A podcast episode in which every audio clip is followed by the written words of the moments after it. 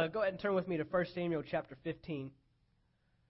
1 Samuel chapter 15. I'm going to minister a message that I had done a couple years ago, um, and um, had the opportunity to minister down at Anchor Faith Church in St. Augustine, and I felt this was a good time to bring it up. We just got out of sanctification and talking about the separation and the point of separation, um, and, and that was a great series. I, I pray you got something out of it. I know I did. And um, uh, going into October, it's really stirred me up for a lot of things. But we've been talking about separation. Remember, separation is uh, the, the focal point of separating, becoming sanctified, so we can better hear the voice of God. Remember, there's two voices in our lives. There's voices that are, uh, there's the voice of God that is showing us truth, showing us the way to do something, showing us the, uh, the, the clear road and the direction, but there's also that voice that gives us the option to get out, shows us another way to do it. Um, a lot of times it may, it, although it is directly contrary to God's voice, it, it tries to represent or bring you the same result. Remember, if we go back to Adam and Eve, uh, God said, "Do not eat of the tree; you will surely die." Uh, then Adam, then uh, the serpent shows up to Eve and says, "It's okay. You can eat of the tree. You will not surely die." And so, even though the end result was living forever, the the the command that was given was directly contrary to what God had already said. Do not eat it, eat it. And so we face this on a regular basis. And so there's times where we have to hear God clearer. And we don't just hear God clearer by saying, God, speak to me, because the thing is, is He's always speaking. The problem that we have in our lives is we have to shut some things out. We've got to put some things down. And a lot of times, you know, we say we want to get closer to God and we want to hear His voice better. And God, I want better guidance and direction. I want to know the answer. But we don't take time to shut anything else down. God, I want to know if I'm supposed to take this job, but yet we listen to everybody else's opinion on is this the right job for us to take?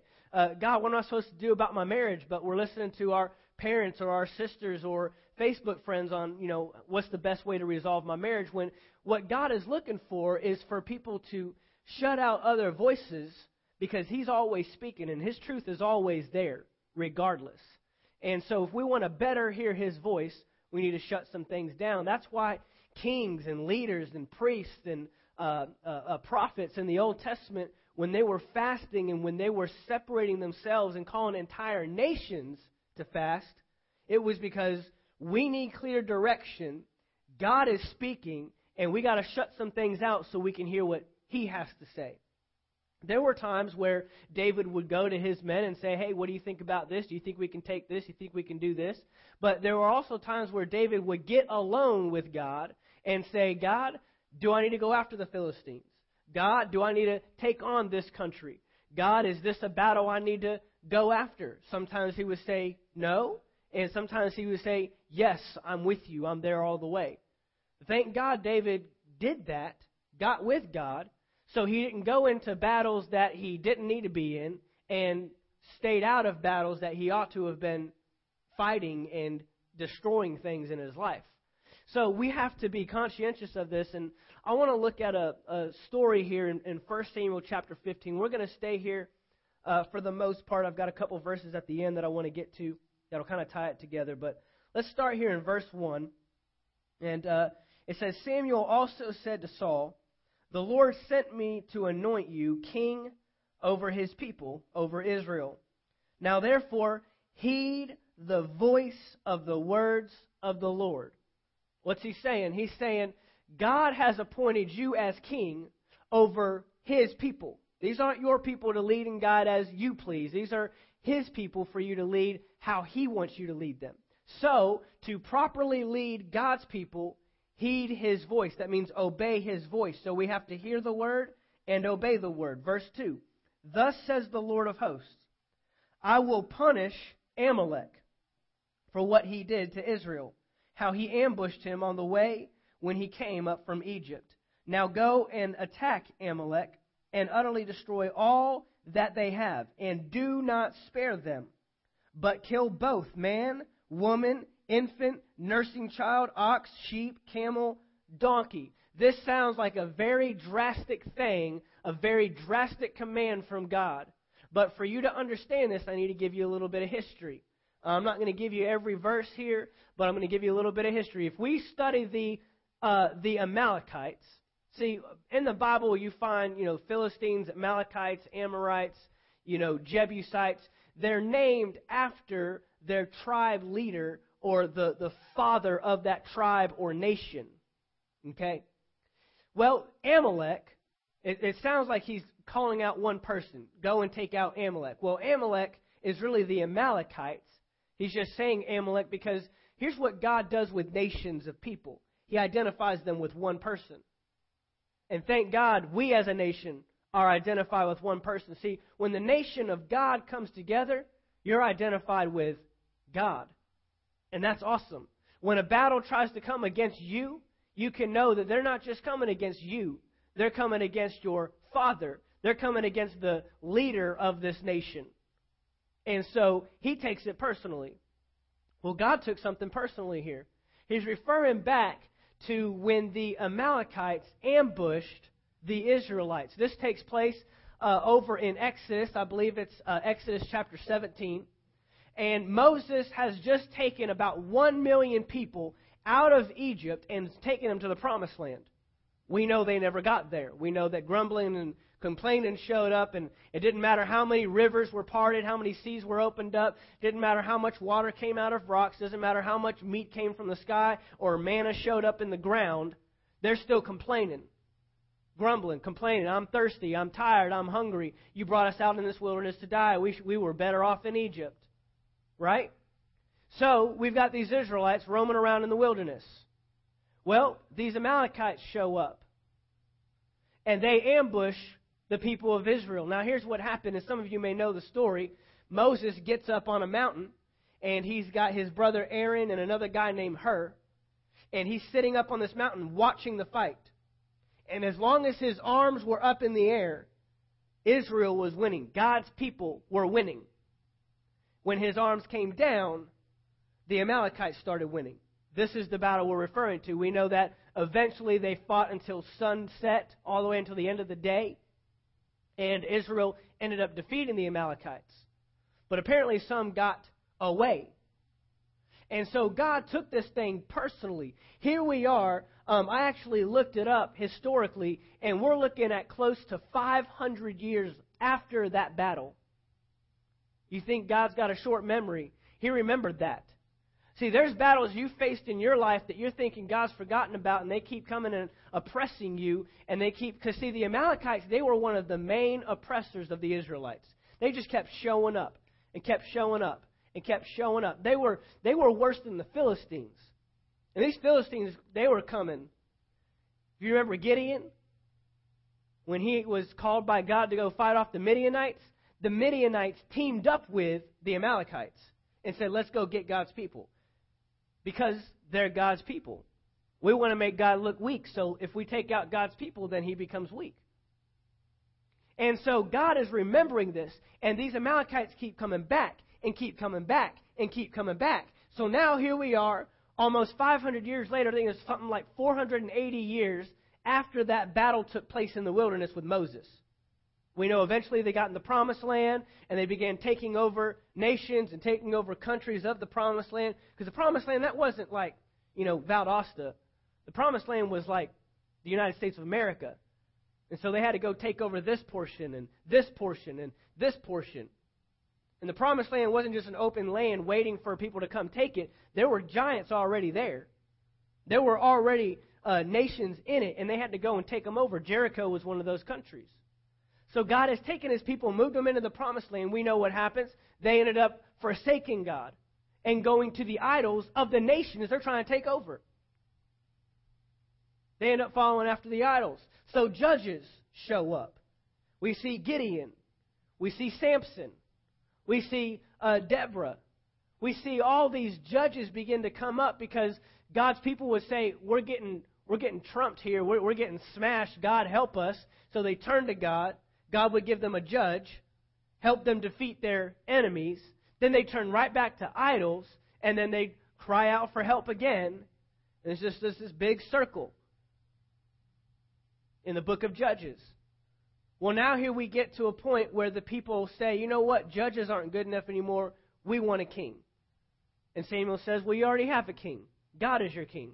They say, no, we want a king like the other nations. We want a king we can see and touch and, and hear. And so he gives them King Saul. Well, King Saul started out good. He started out all right. But he didn't stay that way. And so here we are, King Saul, about 500 years after an event takes place, and God is referring back 500 years to this battle. Okay, we all good on the history we caught up? All right, let's keep going. Verse 4. So Saul gathered the people together and numbered them in Telaim 200,000 foot soldiers, 10,000 men of Judah. And Saul came to a city of Amalek and lay in wait in the valley. Then Saul said to the Kenites, Go, depart, get down from among the Amalekites, lest I destroy you with them. For you showed kindness to all the children of Israel when they came up out of Egypt. So the Kenites departed from among the Amalekites, and Saul attacked the Amalekites from Havilah all the way to Shur, which is east of Egypt. He also took Agag, king of the Amalekites, alive, and utterly destroyed all the people with the edge of the sword. But watch what happens. Verse 9. But Saul and the people spared Agag, the best of the sheep, the oxen, the fatlings, the lambs, and all that was good, and were unwilling to utterly destroy them. But everything despised and worthless, that they utterly destroyed. Saul was given a command by God through the prophet Samuel. He said, God has made you king over his people. You are leading his people the way he wants you to lead them, not the way you want to. So obey and heed and hear the word that God has to say. Utterly destroy all of them. If you don't understand what that means, let me let me break it down for you. Destroy the fathers and the mothers and the infants, the animals, all of it. And what does Saul do? Well, the worthless stuff and the stuff nobody cares about, we'll get rid of that. But we're keeping the king and all that is good. All the animals that are good. So we got a problem. We've got a problem here. So let's keep on going and uh, find out what happens. Verse 10 Now the word of the Lord came to Samuel, saying, I greatly regret that I have set up Saul as king, for he has turned back from following me and not and has not performed my commandments. And it grieved Samuel, and he cried out to the Lord all night. So when Samuel rose early in the morning to meet Saul, it was told Samuel, saying, Saul went to Carmel, and indeed he set up a monument for himself. For himself, not even for God, for himself. And he has gone on around, passed by, and gone down to Gilgal. Then Samuel went to Saul and said, Saul, and, Saul said to him, Blessed are you of the Lord. I have performed the commandment of the Lord. Well, but Samuel said, verse 14, What then is this bleating of the sheep in my ears, and the lowing of the oxen which I hear? He said, Why, why are dead things talking? Why are the things that are supposed to be dead and put down that I've commanded you to put down, why are they still alive and making noise? Verse 16 And Samuel said to Saul, Be quiet, and I will tell you what the Lord said to me last night. And he said to him, Speak on. So Samuel said, When you were little in your own eyes, you were not head of the tribes of Israel. Were you not that were you not head of the tribes of Israel? And did not the Lord anoint you king over Israel? Now the Lord sent you on a mission and said, Go and utterly destroy the sinners, the Amalekites, and fight against them until they are consumed. Why then did you not obey the voice of the Lord? Why did you swoop down on the spoil and do evil in the sight of the Lord. And Saul said to Samuel, But I have obeyed the voice of the Lord and gone on the mission on which the Lord sent me. And brought back Agag, king of Amalek, I have utterly destroyed the Amalekites. He's still fighting this thing. But the people took of the plunder. Now he's blaming the people. The people took up the plunder, the sheep, the oxen, the best of the things which should have been utterly destroyed, to sacrifice to the Lord your God in Gilgal. So Samuel said, Has the Lord as great delight in burnt offerings and sacrifices as in obeying the voice of the Lord? Behold, to obey is better than sacrifice, to heed than the fat of rams. For rebellion is as the sin of witchcraft, and stubbornness is as iniquity and idolatry, because you have rejected the word of the Lord. He also has rejected you from being king. Verse 24 Then Saul said to Samuel, I have sinned. I have transgressed the commandment of the Lord uh, and your words, because I feared the people and obeyed their voice. That's why you don't live for people. Whose voice did he obey? The people's voice. He obeyed the other voice. There's two voices in our lives, and he followed a different voice. Now, whether or not the people actually chose to do that, it doesn't say. Right now, all we, all we can speculate is he's just blaming the people.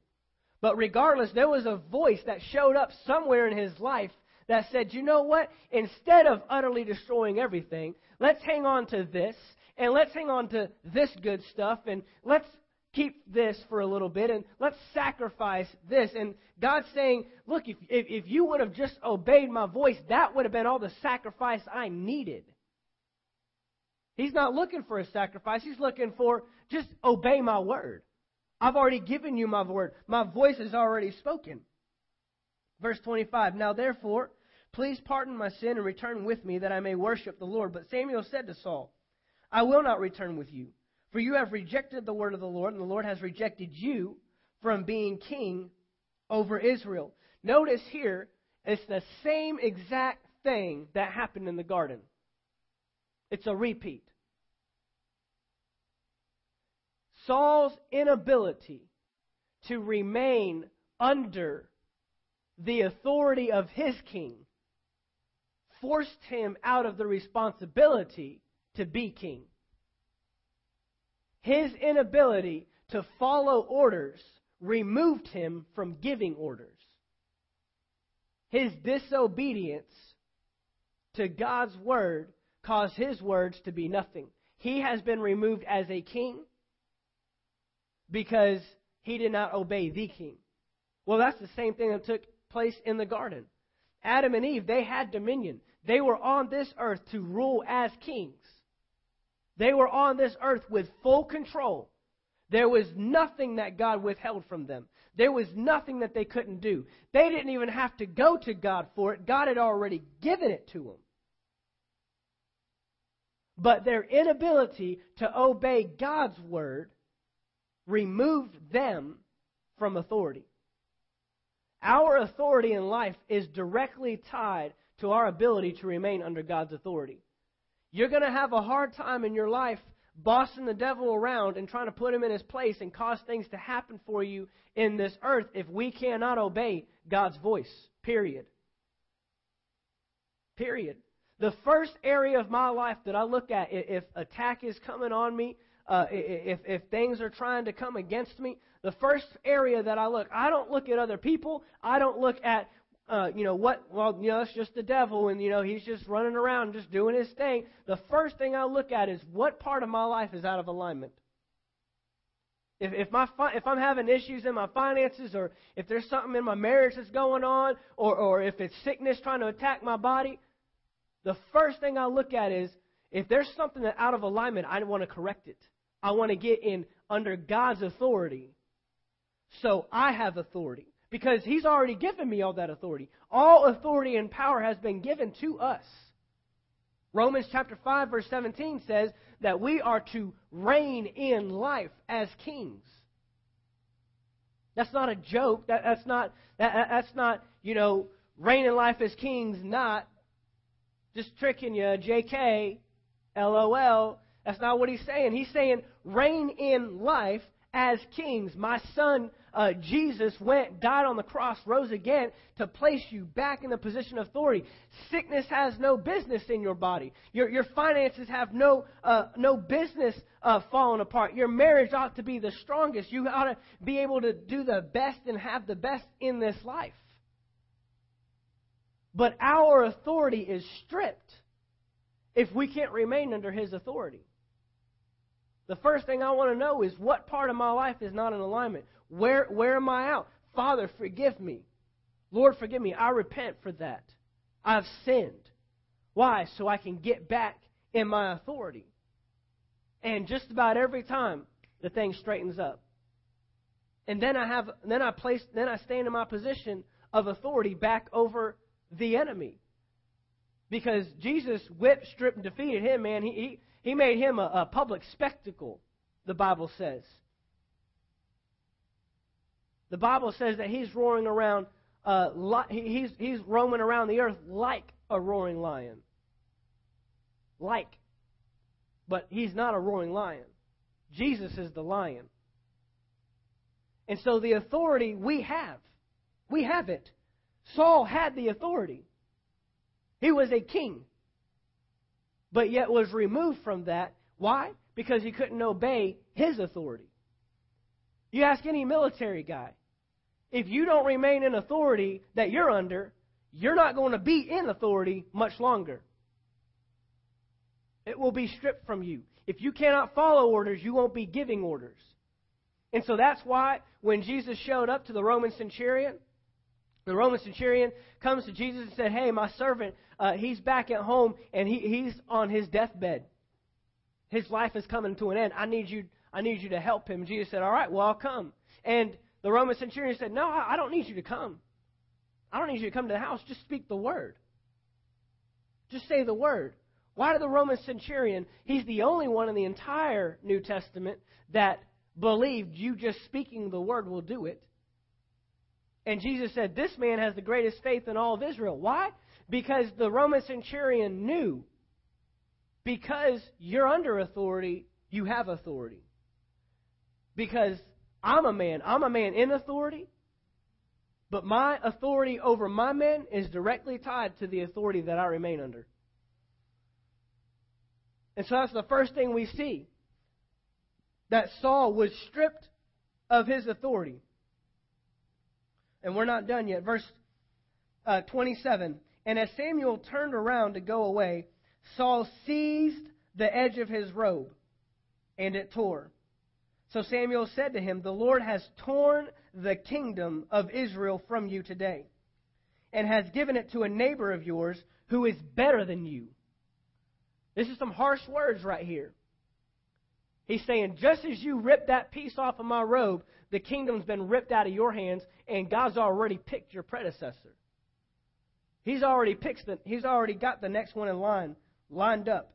And also the strength of Israel will not lie nor relent, for he is not a man that he should relent. Then he said, I have sinned, yet honor me now, please, before the elders of my people and before Israel, and return with me that I may worship the Lord your God. So Samuel turned back after Saul, and Saul worshiped the Lord. Then Samuel said, Bring Agag, king of the Amalekites, here to me. So Agag came to him cautiously. And Agag said, Surely the bitterness of death is past. But Samuel said, As your sword made women childless, so shall your mother be childless among women. And Samuel hacked Agag into pieces before the Lord in Gilgal. Then Samuel went up to Ramah, and Saul went up to his house at Gibeah. And Samuel were, went no more to see Saul until the day of his death. Nevertheless, Samuel mourned for Saul, and the Lord regretted that he had made Saul king over Israel. So, what are we talking about here? We're, we're, we just came out of this separation, and there were things that uh, in our lives and, and, and as a church that we just can't go back to. There are things that uh, uh, we have to learn. See, this, this wasn't 30 days of trying to be holier. This wasn't 30 days of, you know, I just want to, you know, get on a good diet or I just want to, you know, spend less time t- on the TV or on the internet, and then October 1, we pick everything back up. It was a practicing of a lifestyle that should be taking place.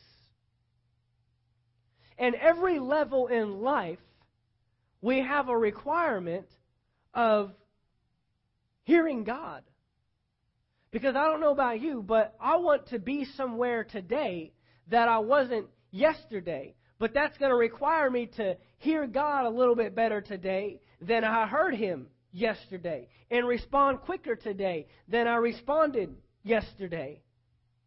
And so God doesn't want to show back up in our lives. See, you, you, you, notice there's things in our lives we want to give up. When we all came into the kingdom, or when we were born again, or we asked Jesus to, you know, there's those things that we want to give up. There's addictions in our lives that we hated anyways.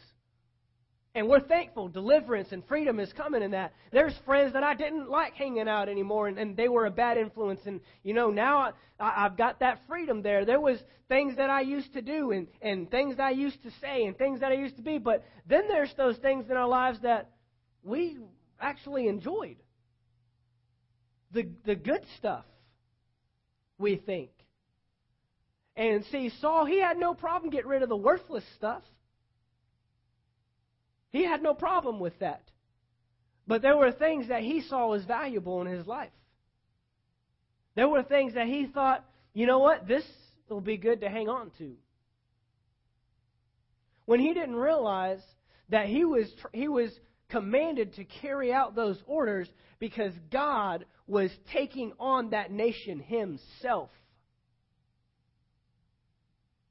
God set himself up against the Amalekites and said, I want this nation out of here. I want my people to rid that people completely, wipe them off the face of the planet. Kill every baby, because if there's a baby left behind, then they will grow up and one day continue the course. Kill them all. There's historians that say that the Amalekites uh, are, are still in the earth today and oppressing God's people. I, I don't know how much truth there is to it. I'm not a historian, and you know I haven't studied it out. But they say that uh, even Hitler himself came from the line of the Amalekites, and we know that Hitler set himself up against the Jews, against God's people. They say even today, like in the in, in Palestine, Palestinians, that there's still a form because going all the way back here, one man could not follow and obey the Word of God.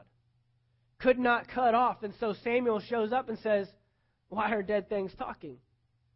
If you obey God, if you perform the commandment of God as He spoke, then why am I coming back finding out that there's things in your life that you should have by now obtained that this isn't good? I've got to cut this thing off and get rid of it. It doesn't belong in my life. See, there's things that are oppressing God's people.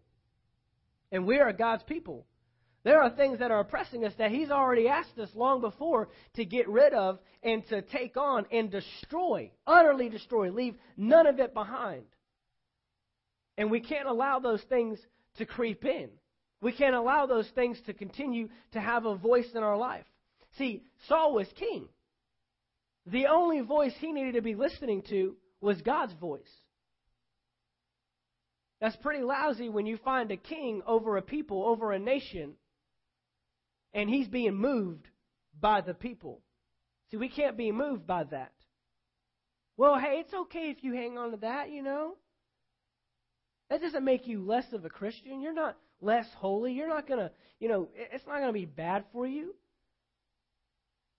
Maybe in their life. But if God asks you to remove it, then it needs to be done away with. They don't know your life and they're not living your life. And when the end comes, they're not going to stand in front of Jesus accountable for your life.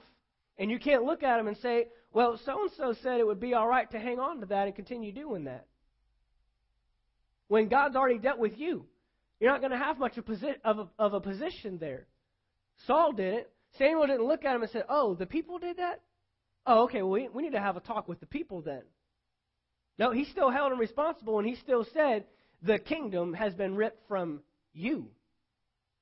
Those people that you're allowing speak into your voice, now you have no influence over them anymore. I wonder what people we've been asked to have influence over in our lives that we've allowed to speak into us more than us speaking into them. And we've got to gain that voice back. And we've got to realize they have no business speaking into our lives. They have no business telling us what we can do and what we can't do. If God has already tied it off and said, this goes, we don't need to touch it anymore, then no one else does because you breaking off from that thing may allow you to have an influence or impact on that person's life. They may find out, you know what, I don't need that in my life either. I've seen that they've become a better person without it, so maybe I'll become a better person without it. And then the tables have turned you now have influence in them versus them having influence in you. And so we've got to protect the voices. We've got to protect those that are trying to speak into our lives. Go over to Hebrews chapter 12. Hebrews chapter 12, verse 1.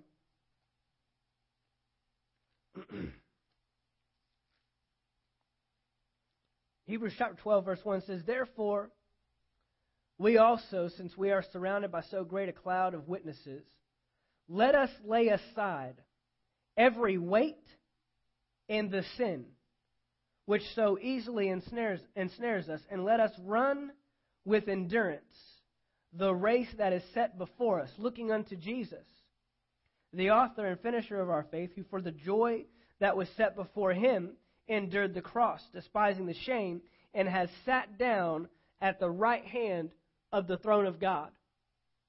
Let us lay aside every weight and sin. And we've touched on this a little bit. We talked a little bit about it when we did our champion series.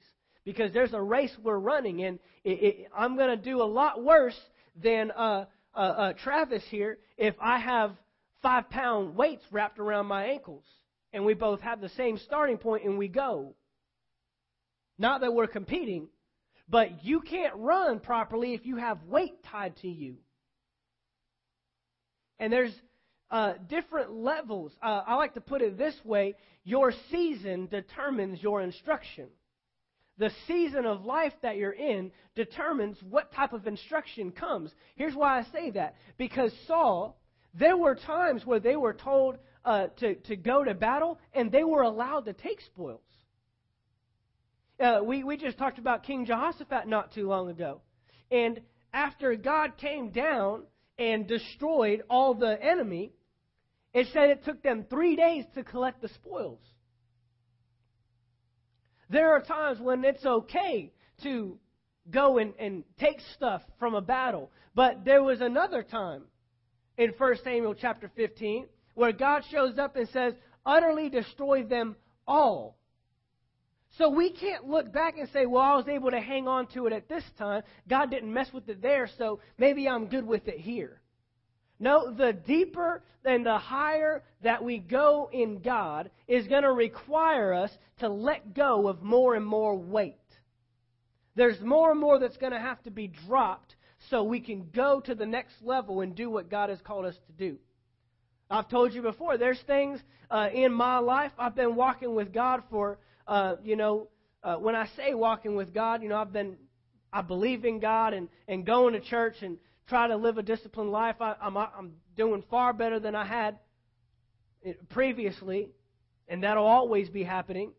But there were times in my life where there were things to let go of, and I was allowed to enter a level in my life with a certain thing, but the deeper and the closer that I got, the more and more responsibility that was placed on my life, the more and more I had to drop. The more and more I had to let go of. And I'll be honest with you, I wish I would have let go of everything that I've let go of today back then. But we know that that, you know, that, that takes some, that takes some courage. That takes some, some, uh, you know, audacity to just go in and say, you know what, I'm getting rid of everything right now. But the more you get rid of, the further you go. And so your season determines your instruction. And we can't live off of what God said at an earlier point in our life. And what God's telling you to, to pull off today, know that that's not going to work next time. And when we need to get closer and we, we, we need to let go of some more stuff, we, we can't say, well, you know, last time I just had to do that, so, you know, I'm pretty good. Let's, let's go. Let's go deeper. And so we've got to we've got to identify the season. We've got to identify what instruction is coming. Not try to live off of what happened before. You can't you can't live off of someone else's instruction. You can't listen to me and, and listen to me say, you know what, I, I'm not doing any meats for 30 days. I'm not eating any meat. And you say, all right, I'm not doing any meat. God needs to tell you that. It, You can't live off of my instruction. You can't go off of what He's telling me to do. But you need to hear that. It, just because I say I might be putting something down, that doesn't mean that you grab a hold of that and it, it may. Yeah, that, that may bear witness with you and say, you know what, I, I need to drop that. I, I need to, that, that's something I need to put out of my life. I know, when, you know, earlier in my life where I was called to, to get rid of all the music that I used to, because I was a music guy, man. I, I loved new music. I played music. I was in bands, went to, to concerts and shows every weekend. I mean, that was my life. And I had a collection. I had it. And to get rid of all that and put all that down.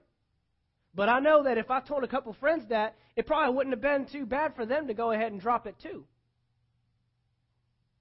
That had the same desires and the same passions. So you got to hear from God. You got to know what God is saying. And if I would have, if if I would have listened to my friend and say, "Man, just because you listen to that that doesn't make you not a Christian. That that's not a sin. That doesn't make you. Doesn't mean you're going to be closer to God because you don't listen to that music. If I'd have listened to that voice, I'd have been like Saul. But yet, I got a, I got an obligation to hear God's voice and obey that voice in my life. Because then when God comes back to me, He doesn't want to hear dead stuff talking. He doesn't want to hear music that doesn't need to be playing. He doesn't want to see shows that I shouldn't be watching. He doesn't want to uh, see me spending time doing stuff when I need to be doing something different with it. That dead stuff doesn't need to be back there making any noise. It needs to be shut down. Why? Because when all that stuff is gone, now my focus is that much closer on Him. Because there's things, there's decisions I have to make today. There's uh, things that He's calling me to do personally today that is going to require me to hear Him very well. There's a lot at stake. There's more responsibility. There's more accountability. There's, there's more obligations that are there. And I have to be able to hear His voice clearly. But it didn't happen overnight. That did not happen overnight. Go over to um, Matthew chapter 6,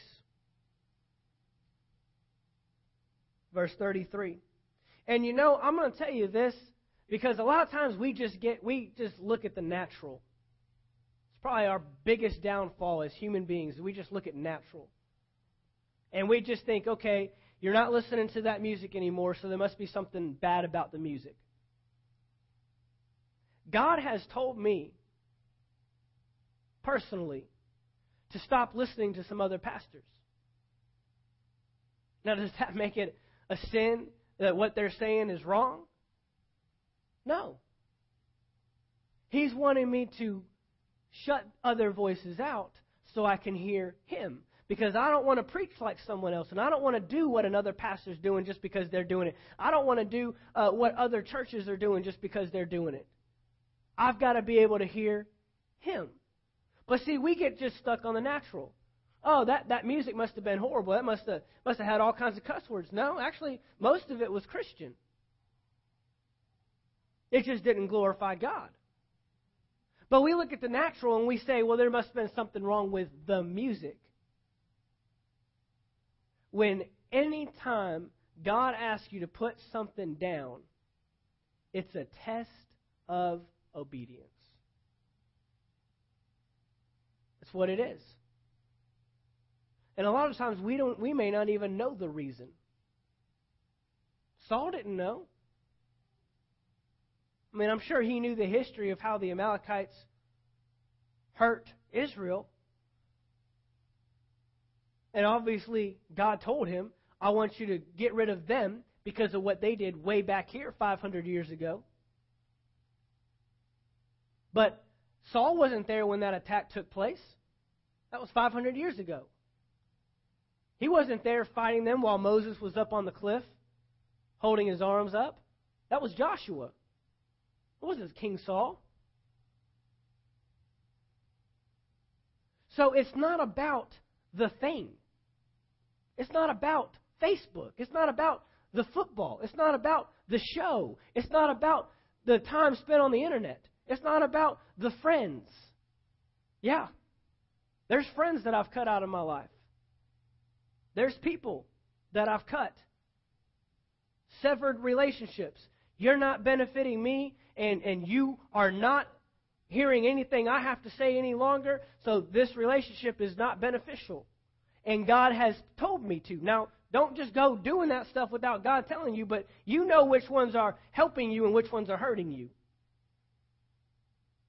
And there's relationships that I've let go of that God said, cut this off. And I may not even know exactly why, but it's not about me and you. It's about obeying God.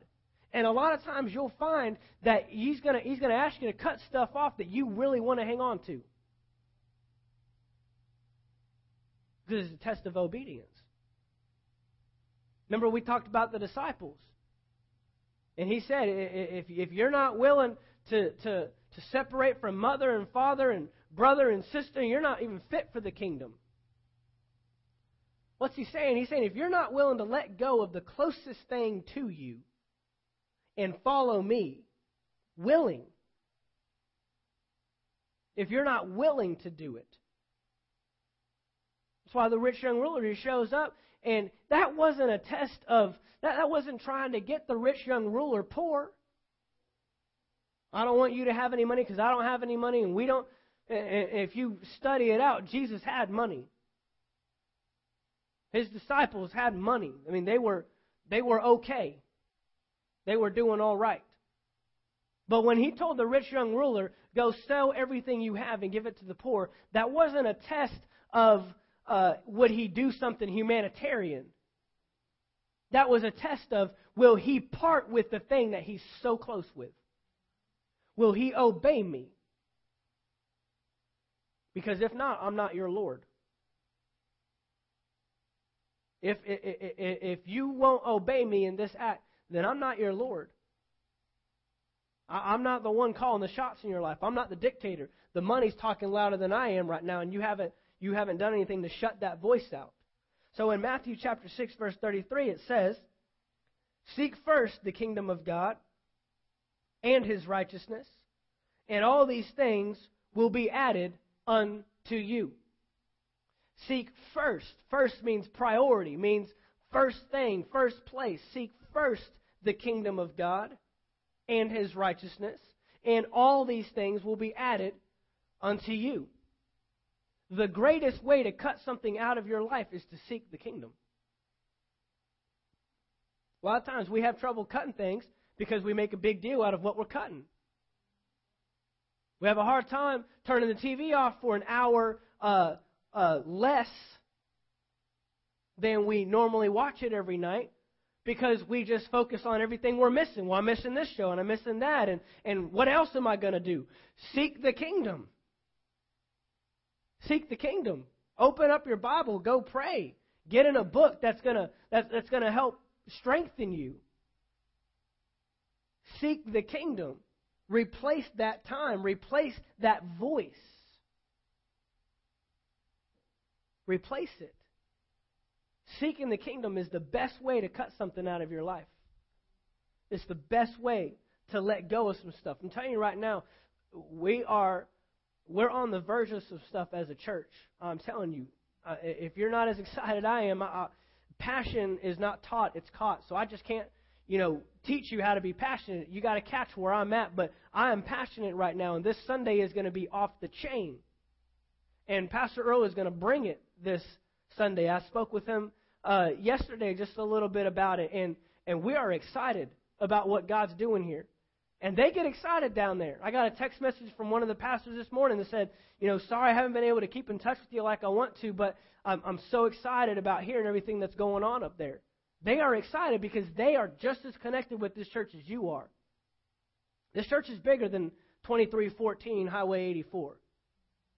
This ministry is bigger than that. It goes way beyond what you see here in this room today. There is a whole other church congregating right now down in Florida. And they are jacked excited about what God's doing here. But the level that we're getting ready to go to is going to require us as a church to be looking at cutting some things off and, and see and see cutting is for growth. Any farmer knows this. And we got rooms of we got a room of them. You know that if you want something to grow better or quicker, any gardener knows. Anybody that's planting anything, sometimes there's some pruning that's got to take place. Sometimes there's some shaving. That let's get rid of that so we don't lose the whole thing. Jesus said, "I am the vine, you are the branch." He said, "If you're bearing fruit, you will be pruned. If you don't bear fruit, you get cut off." Cutting's coming either way. the pruning's happening either way. Something's going to get cut. I'd rather go ahead and get cut, and man, it may hurt for a little bit, but it's going to cause growth in my life rather than getting cut off and being thrown in the fire, like he said. You want to be productive, you want to bear fruit. But there's things that need to be let go. There's, there's dead things that don't need to be talking, speaking in our lives. I just want to read these verses to you real quick. Proverbs chapter 12, verse 1 says, The one who loves discipline loves knowledge but the one who hates reproof is stupid. That's what it says. Hebrews chapter 12, verse 7 says, If you endure chastening, God, God deals with you as with sons. For what son is there whom a father does not chasten? And then over in Revelations, it actually says that the Lord chastens those he loves. That's his, that is his proof, that's his identification of his love, is the fact that he wants to correct you and that he wants to, hey, let's drop this, let's go with this because I got a plan for your life. I got something I want you to do. There's, there's a great plan, there's a great destiny I have in store for you. And if we can get rid of that, we can break off and go into some awesome things. It's his love that does that. We've identified love as let me do whatever I want to do, but that's not love. If you love your child, you don't let them do whatever they want to do. You teach them and you train them, and if they don't get it right, you correct them and say, hey, we didn't get it right this time, but because I love you and I want to see you get it right next time and do everything you're supposed to do, let's correct this and do this. And let's get it right. That's his identification as a father and as a king who loves us because there's a plan and a destiny and a purpose that we're to fulfill, and we got to stay on that path. I don't know about you, but I don't I don't know the, the, the whole path. I don't have the whole plan. And so if I start to veer off, I don't know. But if he corrects me and says, nope, that's not the way, this is the way, then I'm going to listen to him instead of creating my own path.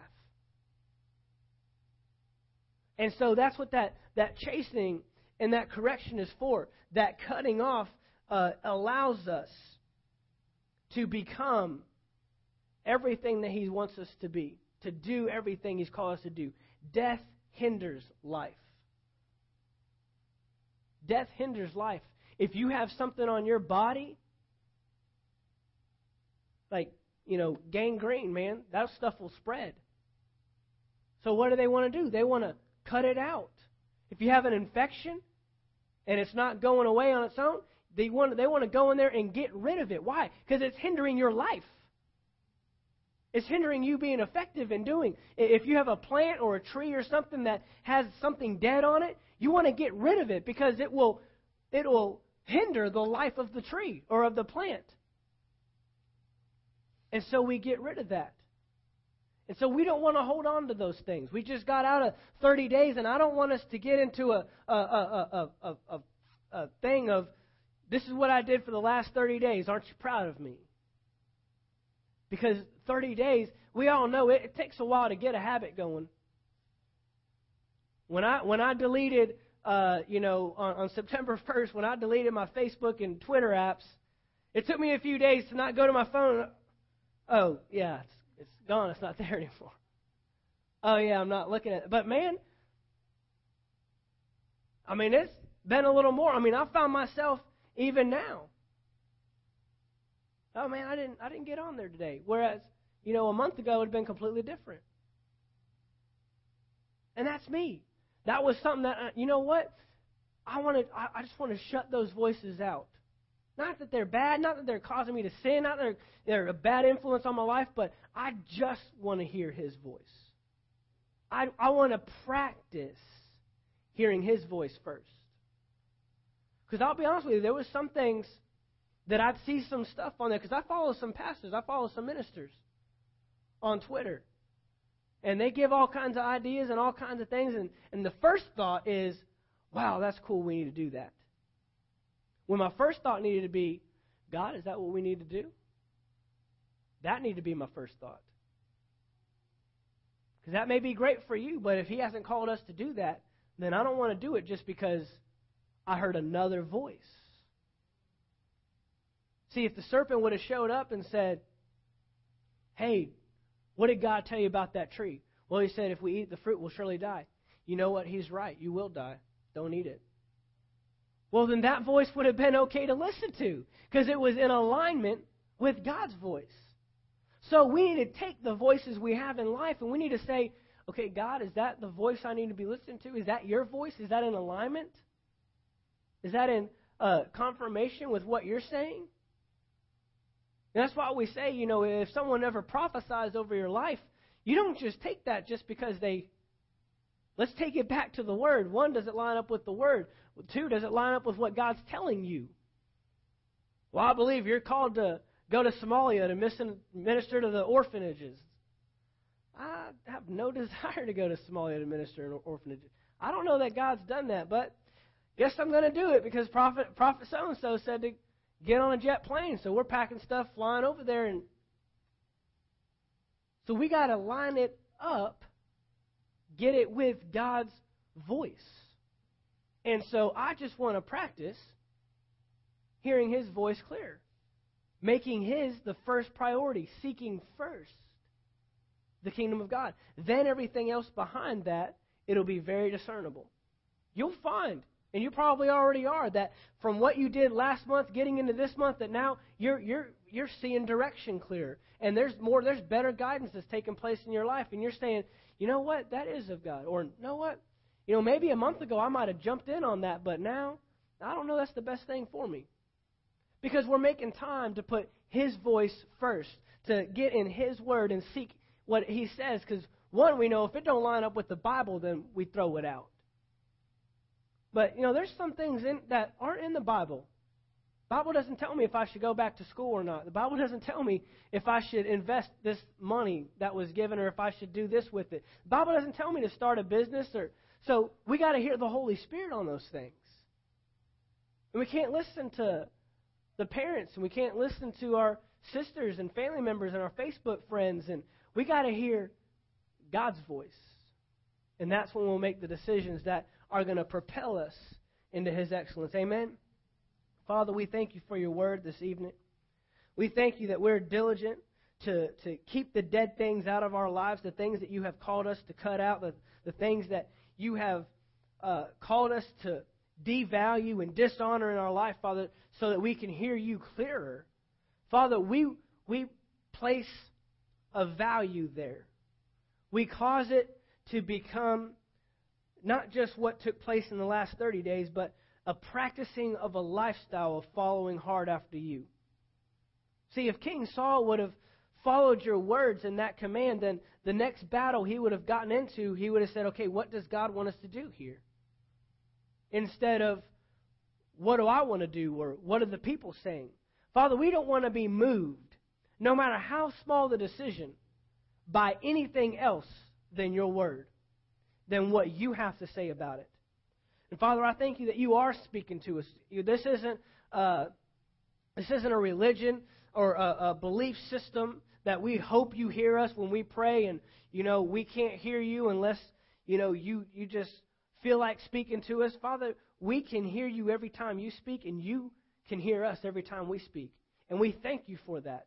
That's an honor to be able to hear your voice. That's an honor to be able to follow your guidance in your direction, to live out the purpose and the, the destiny that you have for our lives. So, Father, we thank you tonight that we cut off those dead, dead things, we keep them shut down, and we learn to follow and obey your voice quicker every time. In Jesus' name, amen. Amen.